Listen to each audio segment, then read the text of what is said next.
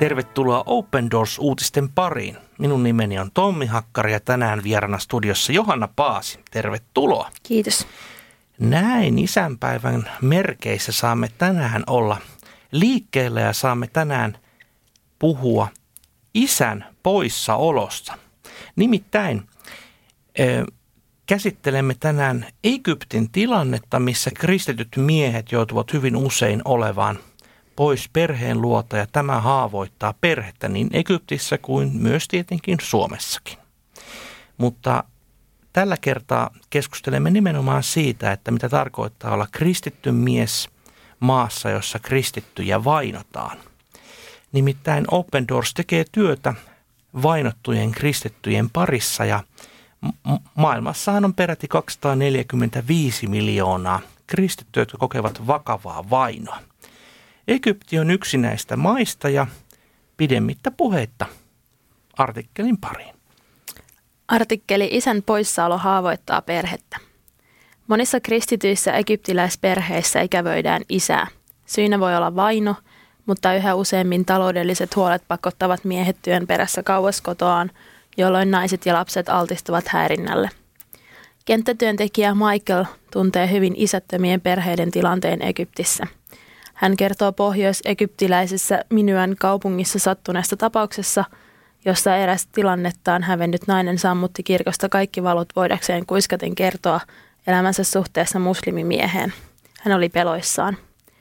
Vaikka kysymyksessä saattaa vaikuttaa olevan tavanomainen avioliiton ulkopuolinen suhde, asia on monimutkaisempi, Michael toteaa.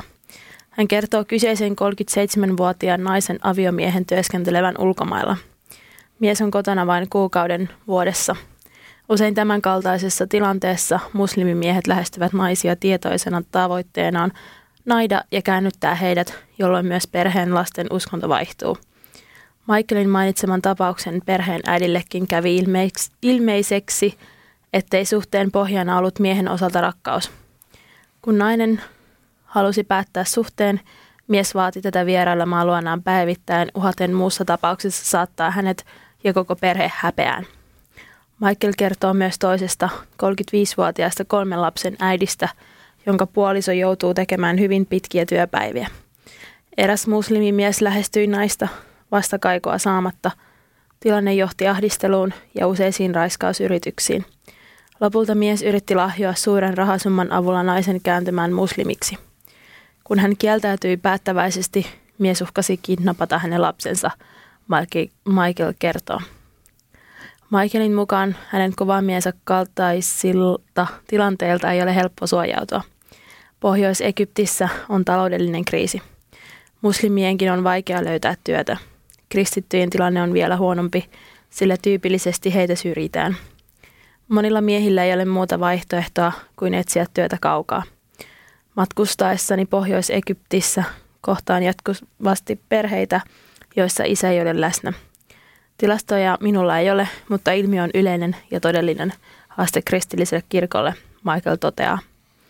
Kulttuurissa, jossa mies ymmärretään vaimonsa kunnian ja perheensä suojelijaksi, puolison poissaolo tekee naisista erityisen haavoittuvia. Tämä pätee erityisesti kristittyihin, sillä muslimimiehiä saatetaan suvun ja yhteisön toimesta rohkaista käännyttämään heitä edellä kuvatuin tavoin. Monet naiset myös onnistutaan käännyttämään islamiin. Se ei ole ainoastaan perheen tragedia, vaan vahingoittaa myös kirkkoa, Michael sanoo. Monet naiset onnistutaan käännyttämään islamiin. Se ei ole vain perheen tragedia, vaan vahingoittaa myös kirkkoa. Miksi naiset eivät kerro vaikeuksistaan, vaikeista tilanteistaan tai käänny poliisin puoleen? Egyptiläisessä kulttuurissa raiskaukseen tai ahdisteluun liittyy valtavasti häpeää, Michael toteaa. Hän kertoo poliisin asettuvan usein muslimien puolelle. Kristittyihin kohdistuvat rikokset jäävät usein vailla rangaistusta, etenkin tämän tyyppiset rikokset. Työ kristittyjen egyptiläisnaisten parissa onkin äärimmäisen tärkeää. Naisten työn tiimi ottaa ongelmallisen tilanteen puheeksi, asettuu vahingoitettujen naisten ja perheiden rinnalle, tarjoaa neuvontaa ja rohkaisee. Naisten opetuslapseusryhmissä opitaan ymmärtämään omaa identiteettiä Kristuksessa, mikä on voimaannuttavaa. Myös edellä kuvattujen tapausten naiset ovat liittyneet opetuslapseusryhmiin, joissa heistä ja heidän lapsistaan kannetaan huolta. Toinen naisista kuuluu, katuu suhdettaan muslimimieheen ja kykenee ryhmänsä ansiosta vastustamaan päättäväisesti miehen taivutteluyrityksiä.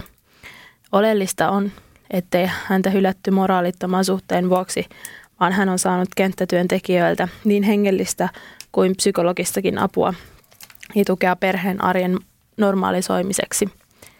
Kenttätyöntekijät vierailevat hänen luonaan säännöllisesti, jotta hän voi kokea, ettei ole tilanteessaan yksin.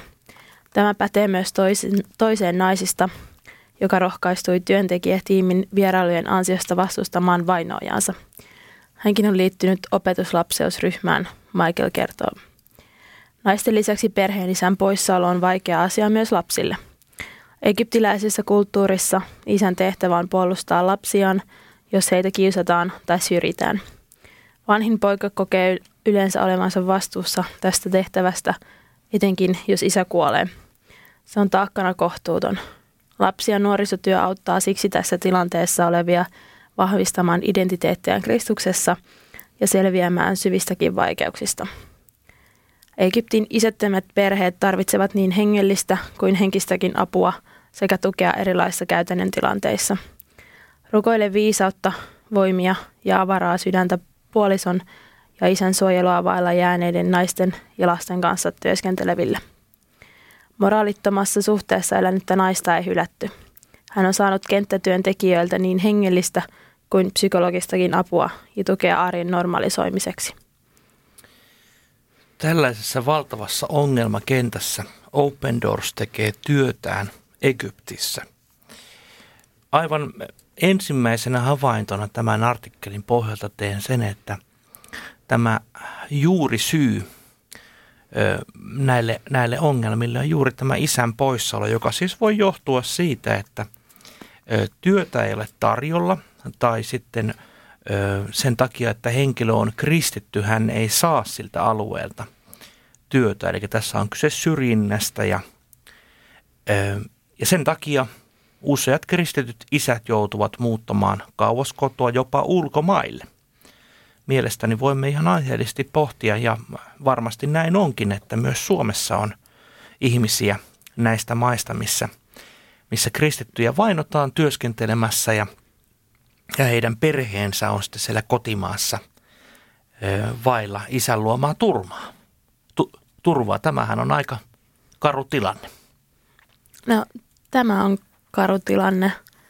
Ja itse jotenkin puhutti. Puhutteli tosi paljon se, tai ei nyt puhut, puhutellut, mutta kauhistutti se, että tota, täällä, kun perhe jää isättömäksi, isä lähtee töihin, niin ä, muslimimiehet lähestyy sitten perhettä ja perheen äitiä. Ja heidän tarkoituksenaan on käännyttää perhe. Kyllä, eli tässä on kyse tämmöisestä, tämmöisestä petollisesta... petollisesta ihmissuhteesta. Totta kai me voidaan sanoa ja, va- ja varmasti sanommekin, että tietysti avioliiton ulkopuoliset suhteet ovat kaikki väärin ja, ja, ja Jumalan tahdon vastaisia, mutta tässä juuri meidän on hyvä ymmärtää tämä, tämä naisen ja perheen haavoittuvainen ja turvaton asema, että siellä ei kerta kaikkiaan ole turvaa eikä sitä myöskään taloudellisesti tilanne on erittäin tukala. Ja sitten tulee vielä tämmöisiä lisäongelmia juuri, juuri tämmöistä hyvin systemaattisesta ja, ja käytännössä väärin motiivein tehdystä ihmissuhteista. Mielestäni myöskin juuri se on, on yksi ongelman juurisyistä, että, että, että tässäkin artikkelissa sanotaan, että usein kristityt ilmoittavat poliisille näistä häirintätapauksissa, mutta, mutta poliisit ovat puolueellisia, eli korruptoneita. Ja tämähän on tietenkin, tietenkin, että siellä on todellinen villilänsi siinä mielessä, että, että nämä perheet ilman isiä ovat hyvin yksin ja vailla turvaa. Itseäni myöskin puhutteli tämä lasten asema, että, että, että kun tässä sanottiin se, että, että erityisesti vanhin poika joutuu tavallaan tuuraamaan isää, niin tämähän on hyvin kohtuuton, kohtuuton tehtävä. No se on, se on aika lailla niin paljon vääryyttä mm. tuolla egyptiläisissä kristityissä perheissä. Kyllä. Ja meidän on hyvä muistaa se, että Egypti on kuitenkin vanhastaan, siellä on ollut iso, iso kirkko ja suhteellisen paljon kristittyjä, mutta viime vuosina tilanne on merkittävästi huonontunut kristittyjen osalta. Kristittyjen vainoja mittaavan World Watch-listan mukaan Egypti on siellä kuusitoista, kun vielä vuonna kaksituhattaseitsemäntoista se oli siellä kaksikymmentäyksi ja muistaakseni vielä sitäkin koempana, niin ö, ö, vielä noin viisikymmentä vuotta sitten kristityillä oli huomattavasti parempi tilanne. Tässähän on tämä arabikevään tuonut, tuonut uusi tilanne Egyptissä on vaikeuttanut kristittyjen asemaa merkittävästi. Egyptihän ei tosissaan ole mikään pieni maa, siellä on lähes yhdeksänkymmentäviisi miljoonaa asukasta ja edelleen noin yhdeksän pilkku viisi miljoonaa kristittyä. Eli puhutaan erittäin merkittävästä vähemmistöstä ja vainoamisen juurisyynä on tietysti ääri-islam myös Egyptissä. Usein kun keskustelemme kristittyjen kanssa, heidän tärkein pyyntönsä on, että me voisimme rukoilla heidän puolestaan, koska ilman sitä käytännön rukousta niin he eivät pärjää siellä. Mekin haluamme tässä ohjelmassa rukoilla egyptiläisten kristittyjen puolesta. Hiljennymme rukoukseen. Rakas taivaan Isä, näet todella nämä egyptiläiset perheet ja tämän isän poissaolon. Näet, miten se haavoittaa perhettä. Rukoilemme, Herra, että sinä voisit olla lähellä näitä perheitä ja suojella näitä naisia ja lapsia, erityisesti näiltä kaikilta viekkailta ö, juonilta, mitä, mitä, mitä näiltä kavalilta miehiltä, ö, jotka yrittävät vietellä näitä naisia, niin tulee. Varjele heitä ja anna heille turvaa. Kiitos siitä työstä, mitä muun muassa Open Doors tekee Egyptissä näiden naisten ja perheiden puolesta ja anna tämän työn kasvaa. Kiitos siitä, että olet lähellä jokaista, jokaista egyptiläistä ja ö, jokaista egyptiläistä kristittyä naista ja lasta ja miestä. Tätä rukoillaan Jeesuksen nimessä. Tässä olivat tämänkertaiset Open Doors-uutiset. Ö, voit halutessasi tilata ilmaisen neljä kertaa ilmestyvän Open Doors-lehden osoitteesta opendoors piste fi kautta liity. Ja lisätietoa Egyptin mielenkiintoisesta tilanteestaan löydät osoitteesta opendoors piste fi kautta Egypti. Tässä olivat tämänkertaiset Open Doors-uutiset. Palataan ensi viikolla.